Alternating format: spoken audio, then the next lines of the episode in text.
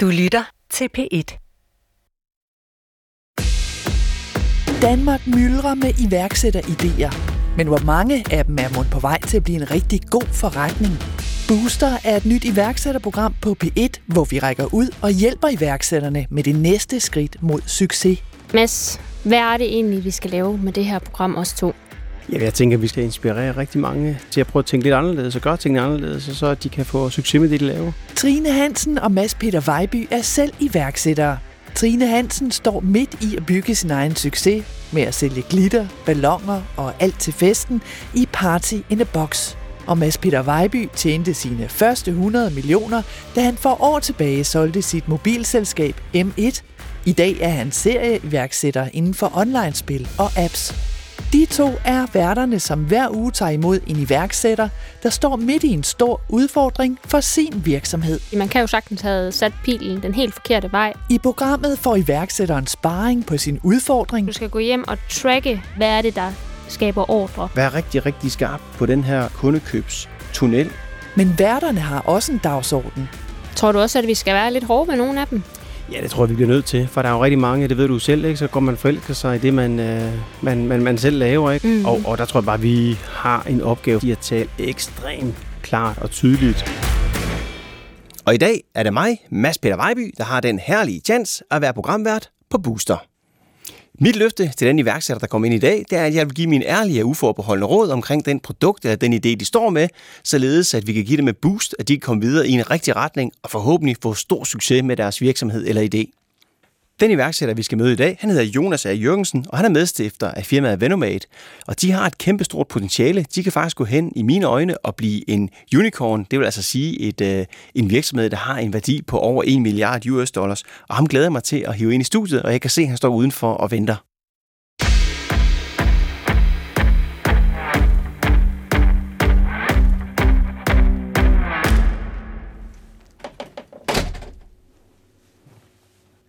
Hej Jonas, og velkommen til.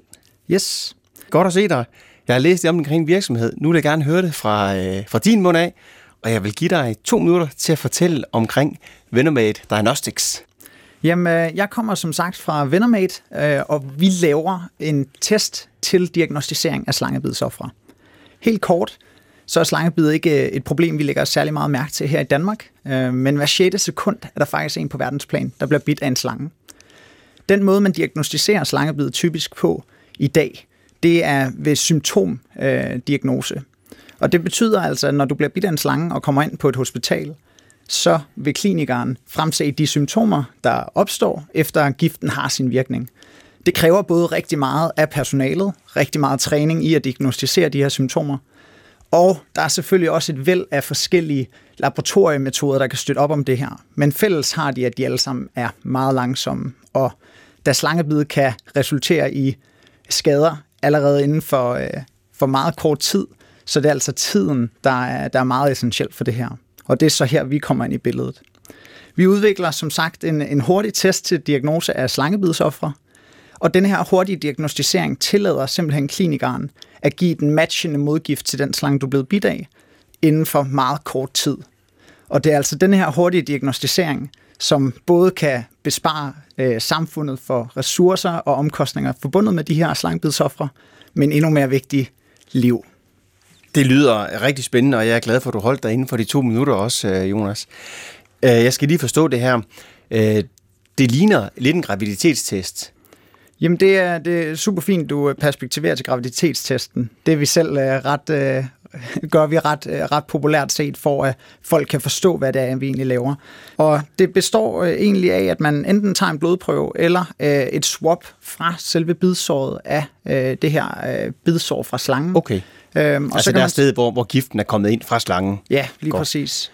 Og det kan man så påføre på testen, og så inden for kort tid, 5-10 minutter, så udvikles der en farveændring på en af de her testlinjer. Og alt efter hvilken testlinje det så er, det svarer så til den slange, du er blevet bidt af, og så ved klinikeren så, at de skal administrere den matchende modgift. Godt. Så det vil sige, at for mig, som ikke har noget som helst forstand på slangebid eller slangesymptomer, så vil jeg faktisk kunne lave sådan en test, og så vil jeg kunne sige, at du er simpelthen blevet bidt af en klapperslange eller en kroberslange.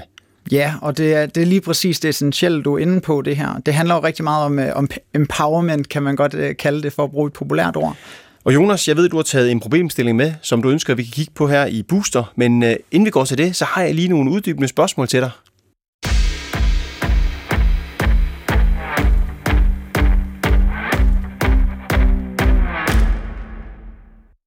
Du er lige så bleg som jeg er. Du bor i Danmark, og du er uddannet i Danmark. Hvordan kommer man på at skal opfinde en slangebidsdiagnostiseringsværktøjsaggregat? Jamen, det gør man simpelthen ude på DTU. Så jeg er ligesom alle de andre, der er en del af det her projekt i Venomate, været en aktiv del af en forskningsgruppe på DTU, der hedder Tropical Pharmacology Lab, som forsker i negligerede tropesygdomme. Og det er her, hvor der har været et stort fokus på at udvikle en bedre modgift mod slanger, som både mig og mine kollegaer har været involveret i. CSO'en, hvor hende, der står for labdelen i Venomate, hun hedder Cecilie, og det var hende, der faktisk i sin tid kom på ideen, at nu er vi i gang med at forbedre modgiften, men når du har en bedre modgift, så forudsætter det stadigvæk, at diagnosen er på plads. Du behandler ikke, før du har den korrekte diagnose. Sådan. Altså, jeg har totalt købt ind på ideen omkring det her produkt. Næste spørgsmål er, hvad er potentialet, og hvor mange har I solgt? Jamen, det er jo ikke færdigudviklet endnu. Så den her, jeg har taget med her, det er det, man typisk kalder en mock. Så en lille plastikkassette med en strip indeni, som ikke vil virke, hvis jeg smed slangegift på den lige nu. Lige nu udvikler vi den i laboratoriet og er i gang med at finde ud af, hvor sensitiv er den, hvilke typer prøver kan vi bruge den på. Og før vi kan få den solgt på markedet, så skal vi altså ned til Brasilien og have testet den på prøver fra slangebidsofre. Så vi kigger nok på, om en 2-3 år vil vi forvente at være på markedet i Brasilien. I har knækket koden, I ved, det her det kan lade sig gøre. Nu skal I bare have det testet, have det fintunet, og så skal I have de certificeringer, der gør fra de forskellige lægemiddelstyrelser, således at I kan få det her produkt på markedet. Er det ikke korrekt? Det er helt korrekt. Godt. Hvad er risikoen på det her? Altså, ligger der en potentiel risiko for, at der er nogen, der kommer om 2 år og siger, at det her det duer ikke, vi kan simpelthen ikke markedsføre det, det er ikke præcist nok? Ja, det er der selvfølgelig altid, og det er jo derfor, man kører de her initielle tests og den her fine-tuning. Baseret på de resultater, vi faktisk har fået så sent som sidste uge, har vi vist, at vores test virker meget specifikt på de slanger, vi er interesseret i at diagnostisere i Brasilien. Og den er også meget sensitiv, så vi kan komme ned i meget små koncentrationer. Og det er egentlig, hvad skal man sige, det man kalder proof of concept af teknologien. Så det vi så arbejder hen mod nu, det er en prototype, der ligesom er gearet for den her testing, vi skal køre ned i Brasilien. Markedet, økonomien, potentialet i det her? Ja. Jamen globalt, der er mere end 5 millioner, der bliver bidt. Det leder til 2,5 millioner forgiftninger. 400.000 af dem her ender med en amputation eller blindhed, så en eller anden form for vansirring. Og så mere end 100.000 ender simpelthen med at dø.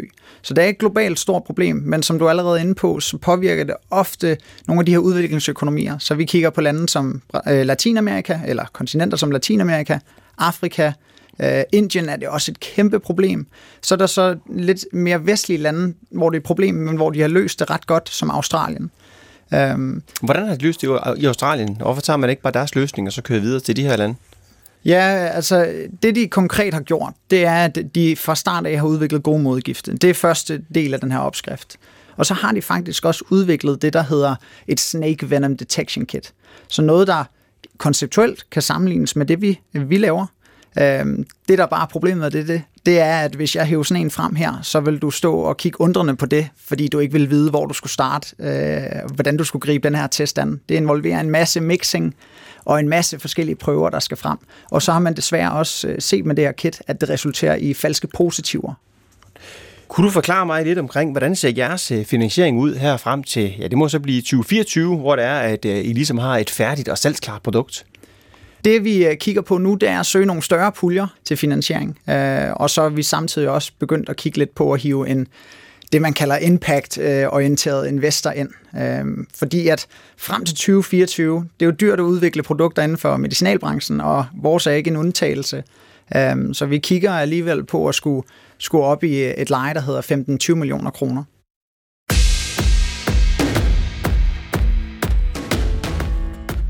Senere vil Mads sætte fingeren på en udfordring for iværksætteren Venomate, som han mener har afgørende betydning for virksomhedens chance for succes. Og så vil jeg også gå ind og kigge på, om den her virksomhed har styr på sine rettigheder. Det kunne være patent, andre immaterielle rettigheder. Men først er det tid til, at Jonas fortæller om den problemstilling, han er kommet med i dag. Jonas, I skal bruge 15-20 millioner kroner. Hvad er jeres problem? Jamen, vores problemstilling er at navigere landskabet som impact startup, samtidig med, at man ikke lægger skjul på, at der selvfølgelig er en forretning bag. Kunne du lige prøve at uddybe, hvad du mener med det? Ja, jamen, som allerede er blevet drøftet lidt, så er det jo selvfølgelig nogle lidt negligerede markeder, vi kigger ind i, og nogle ikke lige så stærke samfundsøkonomier, som for eksempel USA. Så når vi snakker markedspotentiale, det man typisk ser inden for vores branche, der vil investorer gerne se billion-dollar market. Det vi kigger på, det er mere et million-dollar market. Så for at omsætte det, så ser man typisk high risk, high reward. Det er det, der bliver lavet inden for vores branche. Vores er måske lidt mere high risk, medium reward. Men hvis man så inkluderer impact-delen, så er det jo så der, vi bevæger os op i high reward. Okay. Du nævner selv det her. Er det impact? Er det en økonomisk, kan man sige, strategi, man skal tage til det? Kontaktlinser. Nu bærer vi begge to briller. Det kan lytterne ikke se, men det kan jeg så fortælle, at vi gør. Hvad er det, hvis man skal ud og sælge det? Er det så en impact, eller er det ikke en økonomisk?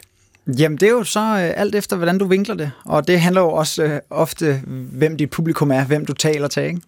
Jamen, det er nemlig rigtigt, og man kan jo argumentere for begge dele, fordi jeg tror, de fleste, de vil ikke tænke kontaktlinser som en impact-investering, men det har bare gjort, at rigtig mange mennesker, ja, som os to faktisk, kan spille en fodboldkamp og en håndboldkamp, for det kan vi altså ikke gøre med briller, og vi kan også gå til boksning, hvis det var det, det skulle være.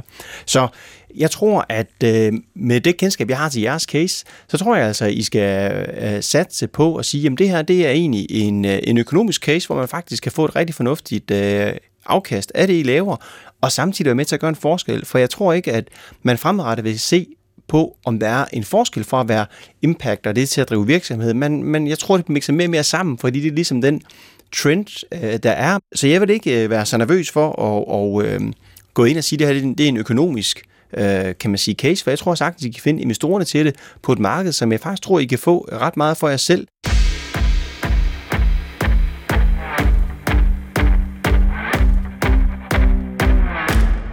Jonas, det var mit bud på, hvordan jeg tror, I skal angribe den her pitch for at få jeres funding på de her 15-20 millioner frem til 2024.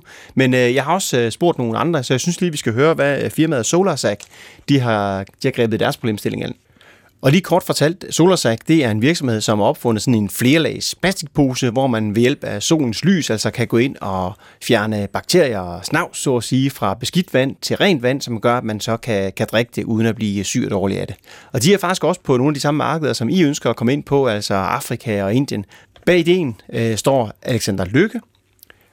Ham har jeg talt med, og han vil her fortælle, hvordan hans formel ser ud. Altså, hvad er det for en historie, han fortæller om sit produkt? I SolarSack, der har vi en unik god historie at fortælle, meget ligesom Venomate har.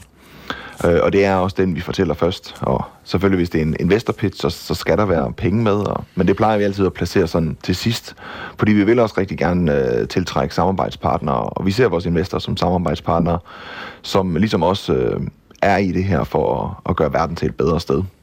Og det tænker jeg også passer ind i det, Venomate kan. Men jeg synes, en unik approach, som vi prøver at bruge, det er, at vi viser ikke så meget grædende mennesker, der har det dårligt og sådan noget. Vi prøver mere at snakke om det bedre liv, der kommer bagefter. Så det er sådan en reframing af, hvad det er, man gør. Så vi viser glade familier, der nu ikke har sygdom og har tid til at gå i skole og tid til at lege, i stedet for at vi ser dem være syge og med oppustede maver, som tidligere har været den strategi, man kører, når man skal vise en god historie, desværre. Jonas, her hørte du, hvordan Alexander han ligesom placerer hans vægtning mellem følelser og, kan man sige, det økonomiske incitament. Hvad synes du om det, han sagde? Jeg hæftede mig faktisk ved en meget specifik ting, og det var det her med ikke at bruge, male det her dårlige billede, der allerede er. Altså vise for meget den problemstilling, der allerede er, men vise, hvordan den bliver løst. Altså hvad er effekten af deres produkt? Og det er noget, vi også balancerer meget med, det her med, at for at gøre det relevant, når vi er ude og snakke, jamen, så har vi nogle af de her lidt hvad skal man sige, voldsomme billeder med i vores præsentationer. Men det er en super, super fed måde at gribe det an på, det her med at vinkle den og sige, jamen sådan her kan det blive, sådan her bliver det, hvis vi kommer ud på den anden side. Det synes jeg var en rigtig god pointe. Og jeg er glad for det, Alexander han sagde, jeg er også glad for din reaktion på det, fordi der er ikke noget værre, end hvis man bliver mødt ind på gaden, der siger, kunne du tænke dig at redde et barn i Afrika? Hvis så man går videre, så er man implicit sagt, at man vil godt have det barn skal dø. Så jeg synes, der kan godt komme for meget, at får man sådan en der ubehag ved det. Så jeg synes, at ja, jeg finder en rigtig balance, men jeg vil tro, jeres case, den indeholder begge dele af det, men altså, jeg ser det som en kan man sige, en god investering, hvor der samtidig er med til at gøre en forskel. Lidt ligesom kontaktlinserne. Alexander, han har et pointe mere, hvor han gerne vil, kan man sige, hvad der er vigtigt for at få styr på nogle gode betegnelser. Og jeg synes lige, vi skal høre et klip mere med Alexander. Jeg ser den måde, vi omtaler vores brugere på, som er en helt fundamental for den måde, vi også udvikler produkt og forretningsmodel. Vi omtaler jo vores brugere som low income communities, altså lavindkomst befolkninger, fordi det er det, vi ser dem som værende, fordi at udviklingen, det synes jeg ikke er det, de mangler, fordi de har fået smartphones, og de har også fået universiteter, og de ved jo godt, hvad et godt hospital er, og hvad god infrastruktur er, men den skelsættende, det er, at de har en ustabil infrastruktur og en gang imellem ustabile politiske systemer, der gør, at de bliver holdt nede i det her lavøkonomisk. Men jeg synes bestemt ikke, at man kan omtale dem som værende developing eller tredje verden. Fordi ved at omtale dem som ligelige og ved ikke at lægge for meget vægt på de der skrækhistorier og ligesom sådan vise dem som værende en helt anden organisme, så bygger man også en oprigtig medfølelse og dybere forståelse for den verden, man er i. Man kan jo godt som dansker være fanget i det der mindset, man så i early 2000s med, at det var meget sådan nogle grædende afrikanske børn, der stod og ikke havde mad med opspilede maver, og så er det sådan, man ser dem som værende sådan en helt anden del af verden. Men ved at vi går ind og siger, at det er ikke sådan, det er, og det er det gode, det gør for vores virksomhed, ved at vi fundamentalt ser dem på den anden måde, så tager det ligesom også investerne på sengen, eller ikke at de også tænker den gammeldags måde, men det er en fed måde at vise, at man er bevidst om den verden, man er i, og på den måde sætter sig foran konkurrenter, der eventuelt kunne være. Hvad tænker du om det, Jonas? Det, jeg hæfter mig mest ved det, han siger, det er det her med at kalde dem lavindkomst, altså få rettet problemstillingen, der er grund til den her dårligdom, på det rigtige, altså sådan så fokus falder på det rigtige. Det så for os betyder i forhold til den måde, vi løser det på, det er, at det så ofte stiller nogle, eller rejser nogle andre spørgsmål fra investorerne, og det er jo, som du også selv har været inde på, jamen hvis det er lavindkomst, hvordan kan de så have råd til at være jeres kundegruppe og skabe en fornuftig business case? Ja, lige præcis. Har de lyst til det, og har de modet på ligesom at kaste penge efter det her, eller synes de, der er andre ting, de hellere vil bruge penge på? Og den er også, næste er jo også at sige, et er, at man kan stille den rigtige, kan man sige, diagnose, men har man så medicinen bagefter til at kurere dem for? Ellers så kan man jo sige, hvad kan man så bruge det til? Jo, så kan vi da skrive, at han døde af et klapperslangebid. Og det er jo ikke så fedt. Men Jonas, ved du hvad, jeg har faktisk en lille gave til dig.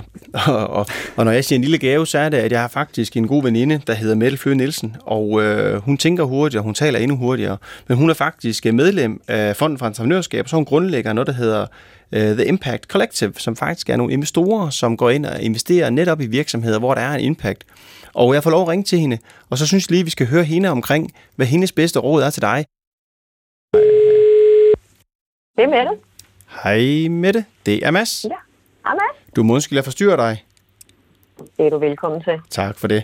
Mette, jeg har lige præsenteret dig kort. Jeg står her med Jonas. Han er medstifter af et firma, der hedder Venomate Diagnostics, og jeg sagde det næsten rigtigt. De har opfundet et smart produkt. Det er sådan en lille graviditetstest-agtig lignende aggregat, som man lynhurtigt kan få at vide, om det slangebid, man er blevet en bid af. Hvad for en slange er det? Og det er vigtigt for, at man kan give den rigtige modgift, således at man ikke kan få den forkerte gift, og dermed bliver endnu mere syg af det her slangebid. Så nu ved du det, men grunden til, at jeg ringer til dig, det er, fordi jeg ved, at du laver mange impact-investeringer, og Jonas, han er lidt i tvivl omkring, de står og skal ud og hente noget funding for at kan få det her produkt på markedet i 2024. Han er lidt i tvivl omkring, hvilken retning han skal gå med hans pitch. Så det er derfor, jeg ringer til dig, fordi det tænker jeg, det er du verdensmester i, og det kan du guide ham i den rigtige retning. Tak for tiltroen, Mads. Hej Jonas. Tillykke med forretningen. Det lyder dødspændende. Du skal ud og hente penge til forretningen, og du står med sådan en forretning, der er lidt af det hele. Det kan jeg egentlig godt se. Det er lidt af et dilemma. Er man så en forretning, der er en bæredygtig forretning, der gør noget godt for verden? Eller er man en forretning, der kan poste en hulens masse af de her test ud, og så egentlig være sådan lidt mere kommerciel? Det er sådan lidt et dilemma, jeg godt kan forstå, du måske tumler rundt med. Jeg vil sige, at til en forretning som din eller som jeres, jeg regner ikke med, at du er helt alene om det her, der er det vigtigste råd er altid at være tro mod ens eget DNA. Altså simpelthen at være tro omkring, hvad var det, der skete dengang, man fik idéen til forretningen? Var det født ud af en personlig oplevelse? Var det født ud af, at man går på en uddannelse, hvor man får at vide, at man skal lave en forretning? Er det agerighed om, at nu skal vi tjene en masse penge og blive en kæmpe millionforretning? Den der DNA-ting, den er vigtig altid, når man er ude og skal fortælle investorer, hvad det er, man gerne vil have fra dem, og hvad man forventer af dem. Giver det mening? Ja, det må man sige. Altså Mette, du skal jo sige noget helt konkret, fordi det er jo det dilemma, vi diskuterer her, der man skal gå den ene eller den anden vej, og jeg har jo sagt kontaktlinser til Jonas, så det er jo også sådan en impact-ting, men også er en god forretning-ting.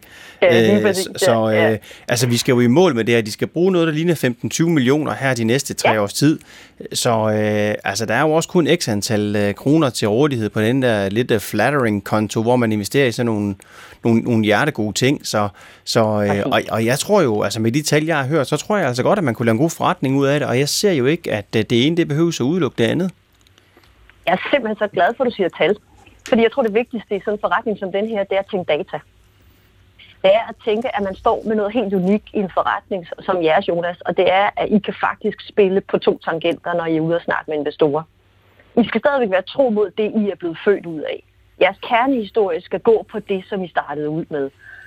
Og om det så er ultrakommercielt, eller om det er noget impact. Det er det, I skal starte ud med. Det er det, man gerne vil høre. Det er det, man køber. Man køber jo jer i virkeligheden. Men så skal der bruges data. Og data er det, der sælger mest over i min verden. Ikke? Også jeg skal vide alt omkring, hvor mange dør der om året, hvor mange bliver permanent handicappet, hvor påvirket bliver familierne, hvis man får en handicappet ud af et slangebid. Er der stress? Er der angst involveret? Er der noget data, vi kan bruge der, så vi har den sociale impact målt? Og hvad kan I gøre ved det? Og så kommer det kommercielt ved siden af. Hvor stort er markedet i dag? Hvem sælger sådan en slags ting? Er det kun igennem det offentlige, man får test lige nu? Hvordan foregår de i dag? Hvem er konkurrenterne? Hvad for nogle salgsmetoder kan der bruges? Hvad for nogle partnerskaber skal der opbygges? Hvad koster det at lave jeres dims kontra andre dimser? Hvad kan I vise mig som investor, at hvis jeg putter penge efter jer, så gør jeg faktisk både noget godt for en masse ulykkelige mennesker, eller måske, det bliver de jo så ikke, hvis de bruger jeres produkt, men samtidig så kan de tjene kassen på det. Fordi selv investorer som mig, som kun går ind for det her impactområde, altså det bæredygtige område, jamen jeg er super interesseret i at tjene penge. Selvfølgelig er det. Det var en god pointe. Tak for det, Mette. Ha' det godt. God weekend. Hej, hej.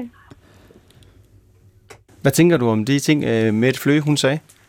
Jamen, jeg synes egentlig, det var et fint perspektiv på det. Man kan sige, det går også lidt i flæng med nogle af de ting, som Alexander også var inde på. Det her med, at man skal finde den rette måde at kombinere sine styrker.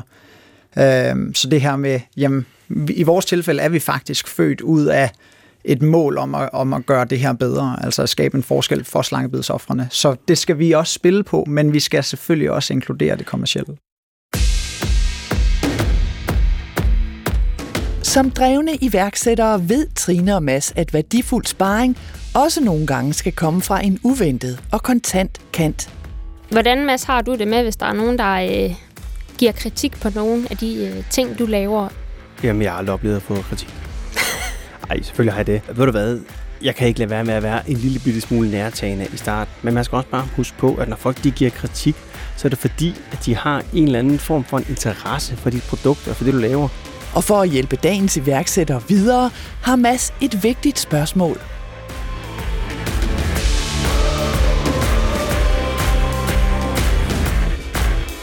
Jonas, nu er vi vendt den problemstilling, du kom ind med.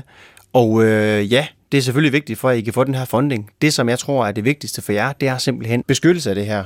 Har I en patentansøgning inde på det her? Godt, du spørger. Selve platformen, så selve strippen, uden den er specifik for lige præcis slanger, den er beskyttet. Det, der yderligere skal kigges på, det er selvfølgelig at gøre, når du bruger den på slangebid, så de her antistoffer, som vi udvikler og smider på testen, det, der gør, at testen kan genkende slangegiften, dem skal vi have beskyttet. Og det er noget, vi kigger ind i at gøre her senere i år, når vi har defineret, hvad det er konkret, de kan.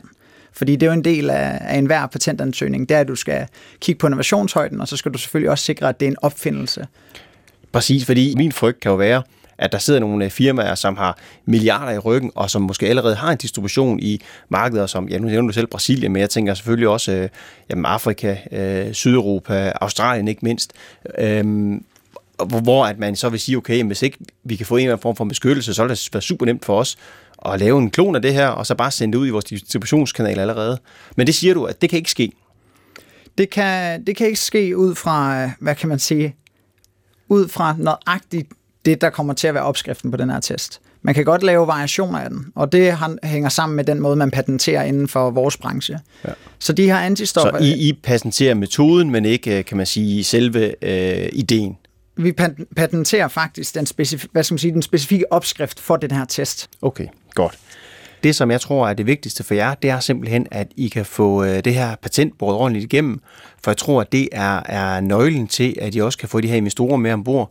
Og så ved jeg godt, at det er sådan lidt en hønen eller ægge-diskussion om igen, for I skal bruge pengene for at få patentet, men pengene er nemmere at få, hvis man har patentet. Så hvor sikre føler I jer på, at I ligesom får det her patent, og det også holder vand? Man kan selvfølgelig ikke være 100% sikker på ting i den her branche, men jeg tør godt at smide en 99%. Ja, det lyder godt, men arbejd med den del, og sørg for, at I får den meget klar med i jeres pitch til investorerne, således at de kan vinke den af og sige, at den del, den føler vi os komfortable med, og der sidder altså nogle meget, meget professionelle og arbejder med det her patent, og det ikke bare er noget, en I kender, som er på 3. år og studieuger, der sidder og roder med sin fritid. Det tror jeg altså er en rigtig vigtig del. Jamen altså, inden for vores branche, det er meget svært selv at fremmane sådan der patent. Det går aldrig godt, så man skal alliere sig med dem, der har helt styr på det og uddannet til det. Og det har vi selvfølgelig også gjort igennem de samarbejder, vi allerede har. Og det er også dem, vi allerede har været i dialog med. Så det er bestemt noget, vi ikke tager for givet. Og inden for vores branche, der er det jo også sådan, at man skal vægte, når man er forsker. Jamen, skal man publicere sine data, eller skal man patentere det? Og hvis man vil patentere noget, så er det altså det, der skal først. Så kan du ikke bare publicere det, fordi så bliver det det, der hedder prior art, og så står din patentadvokat og kigger surt på dig, når du efterfølgende vil patentere det, fordi så kan det ikke lade sig gøre. Jonas, med de her programmer, jeg lover altid dem, der kommer ind, at jeg giver min ærlige og uforbeholdende mening, og jeg har en målsætning om, at man går herfra, og så føler man, at man har fået noget med herfra. Er der noget af det, du har hørt i dag, hvor du ligesom har givet anledning til, at du skal tænke anderledes, blevet bekræftet i det, eller synes du, det har bare været totalt spild af tid? Jamen, der er lidt 2 ting, jeg tager med mig her fra i dag. Og det ene, det er det her med at få lidt mere den gode historie ind i vores pitch, så ikke kun fokusere på den dårligdom, der allerede er, men også lige kigge lidt længere frem. Jamen, hvad er perspektivet, når det her bliver en bragende succes, som det selvfølgelig gør fra 2024 og længere frem? Og den anden del, det er så lidt mere fokuseret på det økonomiske, at det godt kan spille sammen med impact. At det ikke nødvendigvis er noget, der skal være opdelt. Og også når man taler til investorer, at der behøver det altså ikke kun at være tal. Der må godt snige sig den gode historie med ind, og det må godt være den, de initielt køber sig ind på, men så skal der selvfølgelig være the good business til at backe det hele op. Det er jeg rigtig glad for, at du siger, og jeg hæfter mig også ved, at du ikke er 2 sekunder i tvivl om, at det her det bliver en succes. For hvis ikke du tror på det, eller I tror på det, jamen så er der altså ingen, der tror på det. Ja, og så husk lige, Mads, mens vi har stået her og snakket, så er der altså 300 mennesker, der er blevet bidt af slanger, og det er det problem, vi forsøger at løse.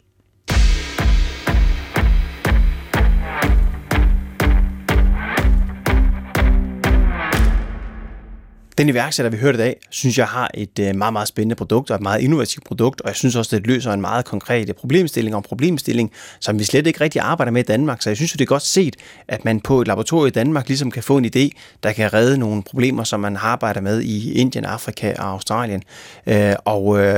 Så har de en god portion selvtillid, og det elsker jeg bare ved en iværksætter, for det er simpelthen den første forudsætning for, at man får succes med sit produkt. Booster på P1 var i dag med vært Mads Peter Vejby, tilrettelagt af Sara Røykjær Knudsen.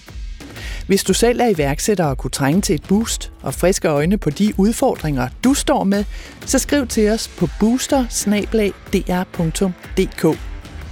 Du kan finde os på P1 hver torsdag 13.30 og som podcast i DR Lyd.